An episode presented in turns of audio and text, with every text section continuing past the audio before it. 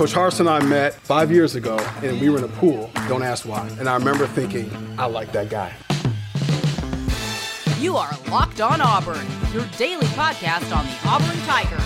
Part of the Locked On Podcast Network, your team every day. Yes, welcome on into Locked On Auburn, your daily Auburn Tigers podcast. I'm your host, Zach Blackerby. Before we jump in with our guest today, just a quick heads up. Apple has been super wonky this week, and so about half of the shows in their entire podcast directory didn't want to update since they did this massive update like Tuesday night. So a lot of you Apple listeners, I think like over 90% of you listen through Apple.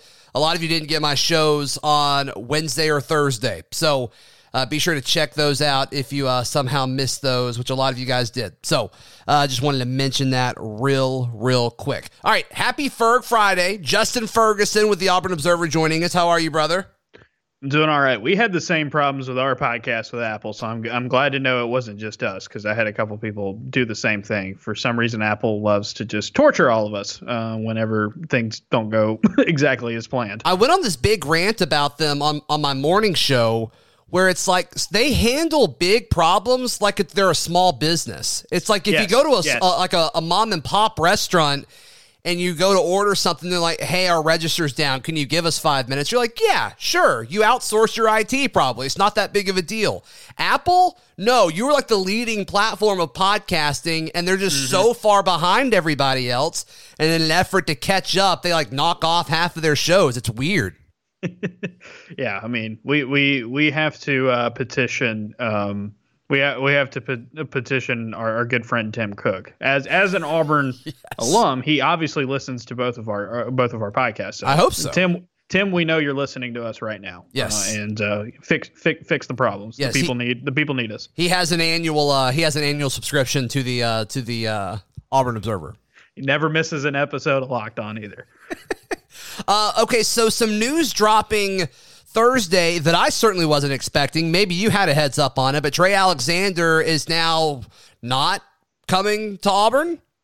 Yeah, I didn't get a heads up on it, and from what I've heard, I don't think Auburn was necessarily expecting it either. Yeah, I mean, this is a pretty surprising in the fact that it happened, but not in turn. Like, when you sit down and think about it, you're like, okay, this does make sense. In the fact that Auburn just got two guys at his position, the two guard, that are going to come in with experience and their transfers, and both of those guys aren't going to sit a ton, I wouldn't expect. So for Trey Alexander, he was going to face a little bit of an uphill battle in terms of playing time right away. I think he's awesome. I think he's a really good player, and he's going to be good wherever he ends up. But I think he's going to have clearer paths to playing time elsewhere. For some really good programs, and I think that's what ultimately led to this decision. Do you think the addition of Desi Sills is what kind of turned him off to the whole situation? Because depending on who you ask, like Trey Alexander's in a different league than a guy like that. Yeah, more than likely, probably that was the case, because you bring a guy like Desi Sills in, he's going to play, and that's going to be the same way with Zep Jasper as well. And with Trey, I think Trey, again, he's a really great player. I thought he was going to be, a perfect fit for what Auburn wanted to do under Bruce. But I think is the competition there was going to be a lot tougher than maybe he would get at some other places that were recruiting him. And so he had an avenue to get, to open up his recruitment back up, and here it is. And he's not going to be part of Auburn's team anymore. And I think, ultimately, Auburn's going to be fine in terms of depth. I think this doesn't change Auburn from, how good they're going to be next season as a team overall. Yeah. I think the one thing that I'm curious to see what Auburn does moving forward from here is that Trey Alexander, as a dude who is 6'4" and a really good shooter, you don't have one of those guys anymore. He seemed like the best bet to be the dead eye. Now, Desi Sills can get hot at any moment. Zep Jasper's the same way. Wendell Green the same way.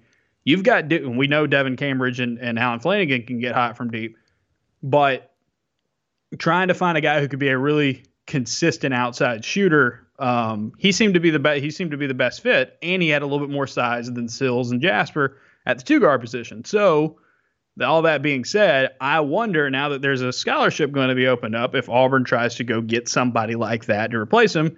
just more than likely somebody with college experience, or, you know, who knows, maybe there's a guy or two out there from out of high school that are making a late decision, and Auburn could try to nab them down the stretch. Sure. So I was very high on the Desi Sills situation. In fact, when I did the whole show kind of based around the news of him coming, I was like, hey, he's got a chance to start at the 2 next year. Then on, I guess, yesterday's show, I had the guy that hosts Locked On Razorbacks, his name's John Neighbors, had him on, and he, like, I don't want to say he just pooped all over him, but like, he was not high on Desi Sills as a player. Loved him as a dude, loved him as a locker room guy, and, Arkansas fans wish him the best kind of thing, but he was not high on him at all. So where are you on this? Well, I'm not gonna trust the Arkansas perspective on a guy who just left them. Right? To give a fair and balanced. Sure. I mean, right. Yeah. Nothing, and somebody actually reached out and was like, "I'd love to go back and hear what he said about Desi Sills during the season." I'm like, "Yeah, I would too. I'm just not gonna put the time into it." Right. My thing with Desi Sills is, he fell out of the rotation at Arkansas last season. But when he got good playing time, he played well. He was dealing with an injury. I like Desi Sills as the type of player that's going to give Auburn an upgrade in things that they need. You look at this team last season, two of the biggest problems that they had last year, and what I think they've gone out and addressed in the portal and with this overall, is that they did not have a ton of experience, and they did not have a ton of backcourt quickness, defensive a bit. Like, the defense in the backcourt was one of their tougher things. Zep Jasper and now Desi Sills both bring both of those things to the table. And, of course, Desi Sills coming from the SEC gives it a little bit of bonus edge there. Sills is not a super consistent scorer, but when he gets hot, as Auburn fans can attest, he can really light you up. He fits the kind of, we're going to hit layups and shoot threes and get to the free throw line kind of style that we've seen from Bruce Pearl in the past. That's his game. That's what he's good at. He's very creative in getting to the basket. He's got good catch and shoot ability from the outside. It can just be hot and cold. So I can see why you can push back on that. But you look at him defensively, Arkansas was a better defense when he was on the floor compared to when he was off the floor. Mm-hmm. When they got into the Sweet 16 and the Elite Eight this past season, They trusted him to play more because they needed him to line up against what those two teams in particular, Oral Roberts and Baylor, did on the offensive end of the backcourt. So I think he brings a lot to what Auburn wants, and so that's why I think it's a good pickup, even if you lose a guy like Trey Alexander in the process. I think my question there is like, what is his role going to be at Auburn? Does he start? Even if he doesn't start, is he going to be a guy that is locked in? And I think he will, because one of the things that happened to him at Arkansas is that I don't think not starting was the problem. Is that there were some games he was only playing 2 or 3 minutes a night. Right. And then the next game it'd be like 9 or 10. And then he'd play 20 in a game, and then he wouldn't play much at all for the next 3. And like, that can really weigh on a dude, and it leans into that inconsistency that I had on the offensive end. So more stability at Auburn, I think he could shine really well. Okay, I want to have a quick conversation in just a moment on like a bigger college basketball picture in just a moment, right here on Locked On Auburn. Today's show brought to you by our friends at BetOnline.ag. BetOnline is the fastest and easiest way to bet on all of your sports action. Highly recommend going to check out all the prop bets for the NFL draft. Less than a week away. BetOnline covers everything. They've got all your sports covered, even things outside of sports. Real-time, updated odds and props on almost anything you can imagine. And they have you covered for all the news, scores, and odds. It's the best way to place your bet, and it's free to sign up at betonline.ag. And when you sign up and make your first deposit, use promo code LOCKEDON to get a 50% welcome bonus. BetOnline, your online sportsbook experts. March Madness is right around the corner. If you want to win your office pool, you need to stay caught up with all the college basketball action with the Locked On College Basketball Podcast. Every Monday, Andy Patton and Isaac Shade recap the biggest stories in college basketball, keep you up to date on the NCAA tournament bubble, and get you ready for the upcoming week of games. From the Big East to the Mountain West and everywhere in between, Andy and Isaac have college hoops covered on the Locked On College Basketball Podcast. Available on YouTube and wherever you get podcasts. Part of the Locked On Podcast Network, your team every day. So at the moment, Justin, Auburn basketball, they've got 2 scholarship spots open. Is that the same number that you have? Yes. Okay. At the moment, they would have 2 if Thor stays in the draft. I believe that's right. Yeah, okay. So assuming Thor is gone, there's 2. And they're going to do something with those, you would assume. I at least 1, right? Right. Even if it's you got to assume even if they don't add another player, they're going to give a walk-on a scholarship or something. Yeah. Oh, yeah, for sure. You're going to use all 13. Now, is it going to be all 13 guys that get on the floor? No, because you don't play 13 guys hardly ever anyway in college basketball. Bruce Pearl plays one of the deepest rotations in the country, and yet he doesn't even get that far down the list. So I would not be surprised if Auburn takes this spot that they're getting from Alexander and goes and tries to get another guard. Like I said, maybe somebody a little bit bigger, somebody who is more of a shooter. That would make sense. If they wanted to hold it open, and if Scoot Henderson wanted to reclassify, that would make a lot of sense for him to put in there, because I think he would be a pretty good pickup, and he's got decent size, even though he's more of the point guard mold. So I think they're going to do something. Now, whether they're going to fill both of those guys, both those scholarship spots with, players that can come in right away, maybe not. I mean, guys like Chris Moore and Stretch Akinbola and Dylan Cardwell, they're going to be down on this rotation, and they are good. They are really good off the bench players in the SEC. So you're already in a bit of a minutes crunch to begin with. Okay, yeah. So all right, so let's just assume the next season is over, right? So you've got these 2 scholarship spots, and that may go down. But then you're going to lose Allen Flanigan. You're going to lose Jabari. Maybe you lose Kessler. I don't know. It just kind of depends on how his game falls, I guess. And then what? So are you just going to have to fill 5 or 6 spots every single year now? Probably. Is that what college basketball is? And then that's not counting guys like you just mentioned. What if Chris Moore gets frustrated, or Devin Cambridge gets frustrated and wants to leave because of playing time, or Stretch Akinbola? I think all of those are very realistic situations for these guys that haven't used their one transfer yet to leave and move for a better situation for them. And so it's like, are we just going to have a pretty much a brand new basketball team every year moving forward? Yep. Get ready. That's wild. That is a wild thing to wrap my head around.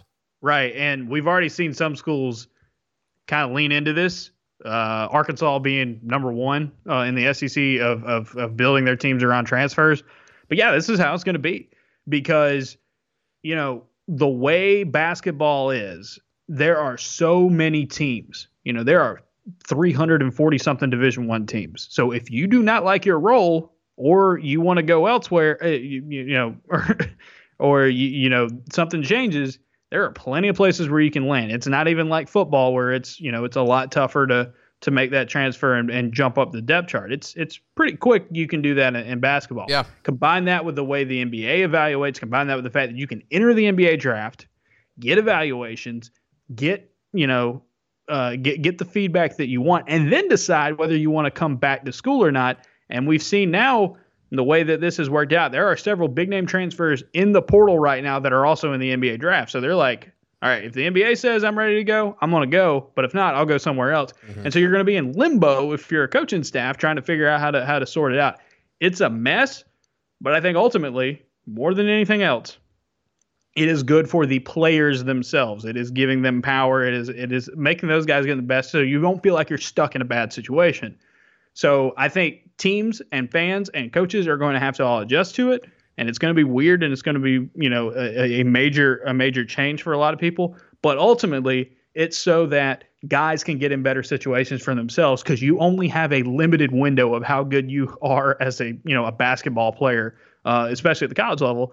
So. It's just something we're all going to have to get used to. Yeah, and I'm fine with it. If it's best for the player, I'm totally okay with it. It's just I'm trying to prepare folks to think about it. It's like, okay, I know this offseason was wild, and 4 of the 5 starters next year are probably not going to be guys that were on the team last year, and that may be a semi-normal thing for forever until something just restructures down the road. And I don't really see that happening anytime soon.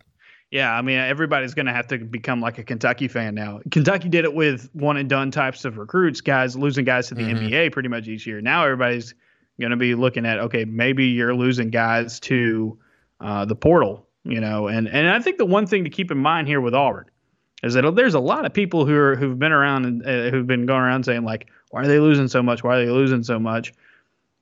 Keep in mind that the guys that they've lost, none of them, right off the bat, except for Sharif Cooper to the NBA, but any of the guys that went into the portal, none of those guys were just out and out. They were definitely going to start 100% no matter what, right? They're guys that were going to have to work. Now, you can argue about what that meant for Justin Powell or Jamal Johnson. One of those dudes were probably going to start, but, you know, Auburn went in to the portal and they've lost some reserves and they've added guys who are going to be starter, you know, have starter quality to them, who are going to compete right away, who have experience at the Division I level. And so in a way they've upgraded in that. It's just going to be weird because you get it, you know, as a fan base, you get attached with certain players. Everybody loved Justin Powell. Everybody loved, you know, what they saw from time to time out of Javon Franklin and Jamal Johnson and those guys. And of course, Sharif and JT were big name dudes, but you gotta keep in mind, Auburn's trying to make the best for their roster next season. And that's really all you can hope for because, you know, it's hard to plan out 2 or 3 years in advance of college basketball now. It's just not the way the sport goes. I'm glad you bring that up. So Kyle B. asked in the Locked On Auburn Discord, you could do a breakdown grading the turnover on the roster, example being Cooper for Wendell Green. It's a downgrade. Johnson for Jasper, upgrade, et cetera, et cetera. So I think that's an interesting thing to think about because, I mean, you're right. As far as starters, you lose Cooper, but you bring in Wendell Green, you bring in Desi Sills, and like you lose Javon, but like you bring in, you know, a 7'2" dude that's a former 5-star and the second highest recruit they've ever brought in. And so like, I think it is a net positive. Like this team should be significantly better than the team last year. Yeah. I think the best way, I think that's good the way Kyle runs it out. Cause you look at their front court. Okay. You lose JT Thor, awesome player. Tremendous upside, and Javon Franklin, great off the bench player, spark guy for him. Who do you bring in their place in the front court this season? Well, your two additions are a 7'2" dude and Jabari Smith. Like, so you have clearly upgraded in both of those categories. It's just tough to sit there and say that because, like, you know, you like those players. You develop an attachment to those players if you're a fan and the coaching staff as well. So you don't want to. You don't want to down them. You don't want to do like what Arkansas fans might be doing about Desi Sills and running these guys down. But you have to face facts that going in and getting experienced guys. I think Auburn has upgraded their roster, and this is going to be a team that's going to be in the mix in the SEC next season. And this past year, they just weren't. All right, gotta get your thoughts on 8A. That coming up in just a moment, right here on Locked On Auburn. Built Bar is the best tasting protein bar ever. It's the protein bar that looks and tastes like a candy bar. So Coconut Brownie, their boxes of those are back for a limited time, or I guess until they sell out because they're so popular. And they won their March Madness tournament. So check that out. I don't like coconut. I've made that very, very clear. A coconut is not a nut. So why would you call it that?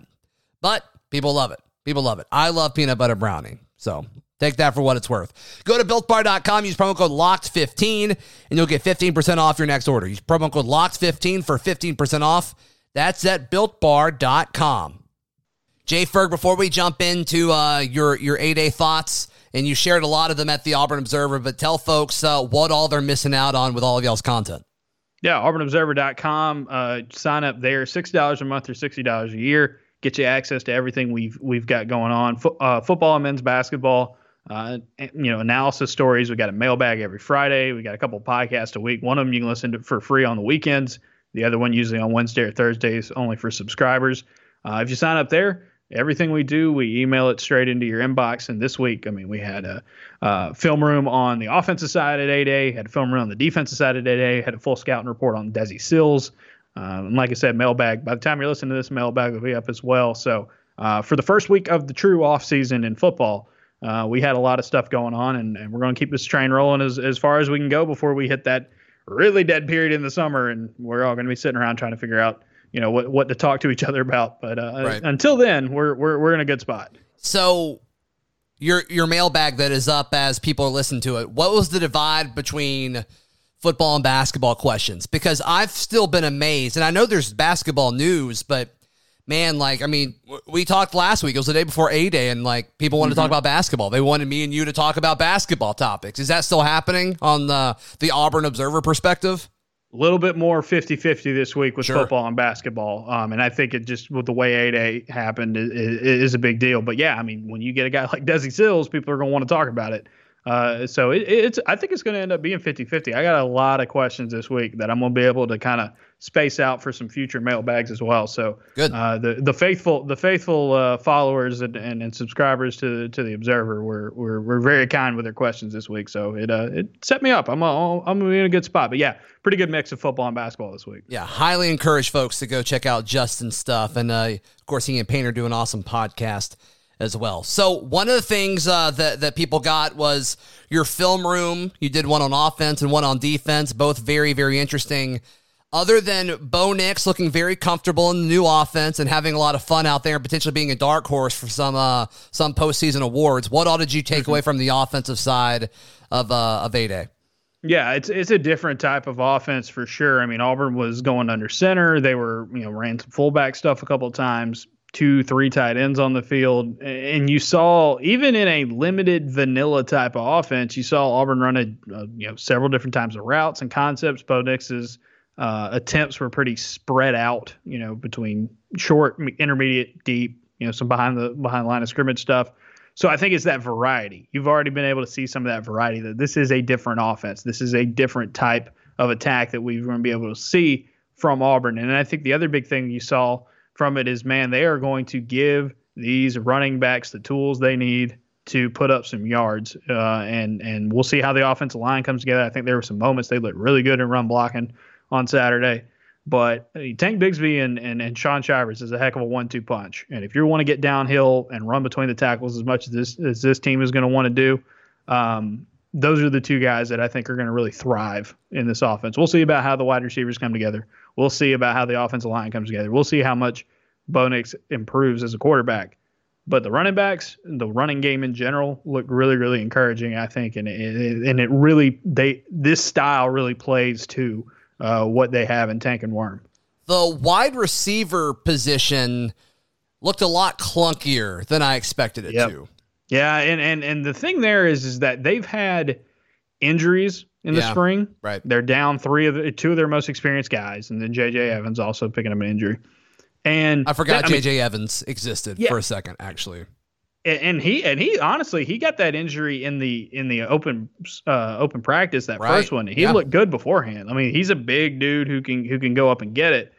So I think the thing there with the wide receivers is that you were missing some experience. It's a new offense. It's a new coaching staff, and there's not every other position on the field. You can kind of lean on somebody who knows what they're doing at the college level. There's not a ton of that, especially considering Shed Jackson and Zavion Capers were not healthy. Mm-hmm. It's not to say that they weren't good. I mean, Elijah Canyon had a great game. Elijah Canyon may have been the winner of A-Day. I think you can make the argument for that. I voted for him for offensive MVP because I would like to point out that even though Tank had that really good run, it was a blown A-gap assignment by the second team defense. And, honestly, Sean outran him in most of his other games. I agree. I think Shivers was a better running back on Saturday than Tank. Yeah, and Tank just got the big highlight play, which... good. I mean, that's what he does. He's a really good player, and that doesn't take anything. We know how awesome Tank Bigsby is, but seeing Sean make that step forward is big. Now, Zavion Capers played well. We know Javarius Johnson's had a really good spring. We've seen Kobe Hudson step up and be more of a leader at the position, but it's inconsistency. Guys running the wrong routes. Guys miscommunications, not getting lined up in the right spot. There's a lot of mistakes that they keep making because they're young and they don't have a ton of experience out there. And when you talk to Brian Harsin, when you talk to Mike Bobo, when you talk to Cornelius Williams, when you talk to anybody at the wide receiver group, they know they've got a lot of work to do between now and the start of the season. And this summer is going to be a very big one for those guys.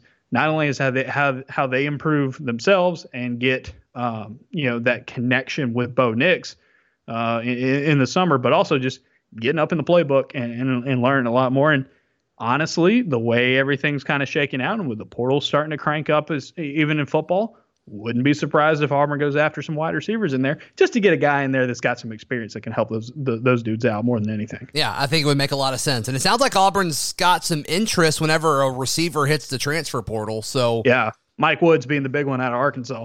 Yeah. Has he? I assume he hasn't announced yet, but a lot of people are saying Oklahoma for him. Which would make sense. If I was a wide receiver and Oklahoma wanted me, I would love to play there. I would go there. Absolutely. There's no doubt about it. But yeah, I would imagine there's going to be a lot of guys who have some experience that Auburn's going to reach out to. And it's not to say that they don't have talent at that wide receiver. They have talent. It's just there's not a whole lot of experience there. And if you can get one guy at least that you can build around and let dudes like Javarius Johnson and Kobe Hudson and Zavion Capers and then Elijah Canyon or Shed Jackson, those guys kind of build around them and develop around them, knowing that you're not starting completely from scratch-ish.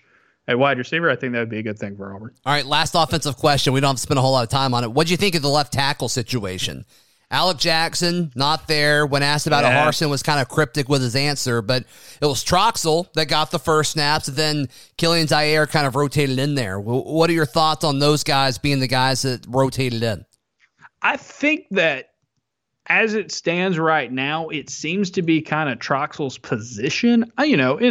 We'll see what happens with the Alec Jackson situation. I mean, there's no guarantee that, I'll just say this. It was very telling to me in spring practice that when we talked to offensive linemen, whenever we got offensive linemen, we got Austin Troxell and we did not get Alec Jackson, considering Alec Jackson finished the year as the starting left tackle. So I think Troxell's in a good position right now. It's just going to be for him. He's got to stay healthy and just get plugged in and just stay there on the offensive end. I think Zaire's got some good qualities to him, but he's still going to be a little bit of a work in progress as one would expect at this point. So I would say Troxell would be the leader there. We'll see what happens with Jackson. And again, Brian Harsin hasn't shied away from the fact that they might be going after guys in the portal that are at offensive tackle, and that would make a lot of sense considering Auburn's thinness in terms of overall depth there. But also, if they could go get a guy who was a starter quality player to come in and compete, I could see them doing that in time for fall camp. Yeah, I'd love for them to scoop up a Jack Driscoll type guy. They've done it before, so we will see. And they do it in the summer too. Yep. All right, defensive side, I was blown away by how comfortable they looked in that new scheme. I know you're eating this new scheme up. So who stood out to you? It was fun seeing those guys tee off the edge. Kobe Wooden is going to be a monster this season. In this scheme, and I wrote about it last week, in this scheme, they're going to ask him to do a lot more inside stuff, which fits his game, because if you go back and watch, even when he was playing Buck last season, his inside moves and beating guys, kind of with power was more of his style. I thought he was tearing it up out there, and he had a couple of plays where he could have gotten sacks or tackles for loss. There were a couple of pressures he had where they should have given him a sack and he didn't. Yeah. I thought he played particularly well. Derek Hall, seeing him move everywhere was kind of fun. There was a time where he was lined up across a slot receiver, which was pretty fun. I thought Zakobe McClain was all over the place. Seeing how much he's blitzing and moving around is going to make him a really good piece in this defense, as we expected. Thought Caleb Johnson has been able to pick up on what has been a really good spring for him. He had back-to-back plays where he had a tackle for loss and a sack. He's done a really good job, and I think he's a more natural fit at that edge position in this defense. And in the secondary, you had some young guys really play well. I thought Kamal Haddon looked like a dude that could give you some really, really good snaps at corner this season. He played well against the first-team offense. Trey Elston obviously did a really good job standing in the gap for Auburn at safety and won an 8A MVP for his efforts. And then on top of that, Chris Thompson Jr. is a headhunter, as we all expected, and we're seeing more zone out of Auburn with this new defense from Derek Mason. And grade-wise, that's been a really good strength of Roger McCreary in the past, and I thought McCreary looked like a first-round pick on the outside. I think he has since he's got this whole spring. Mm-hmm. He reminds me a lot of what Auburn had in Carlton Davis, Noah Igbenogany, of course, and Jamel Dean, and just being he's going to be an early round pick I think this time next year. Yeah. Yeah, the guy who stood out to me, I've said it every time we talk about A-Day, but I was just really impressed with him, and I've been impressed with how he's handled himself all spring, is Chandler Wooten. I mean, way he led that second-team defense, I mean, he almost single-handedly slowed down the first-team offense. Yeah, and he has knocked the rust off from not being out there. He's such a good leader, too, on this team. He is a voice. I mean, how easy would it be for him to just, like, mope and, like, I took a year off, I'm not in the starting group anymore.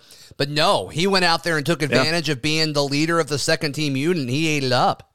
Yeah, everybody, I remember talking to Chandler Wooten right after he committed when he was in high school, and I remember telling Ben Wolk after, because Ben had talked to him in the past when we were at SEC Country.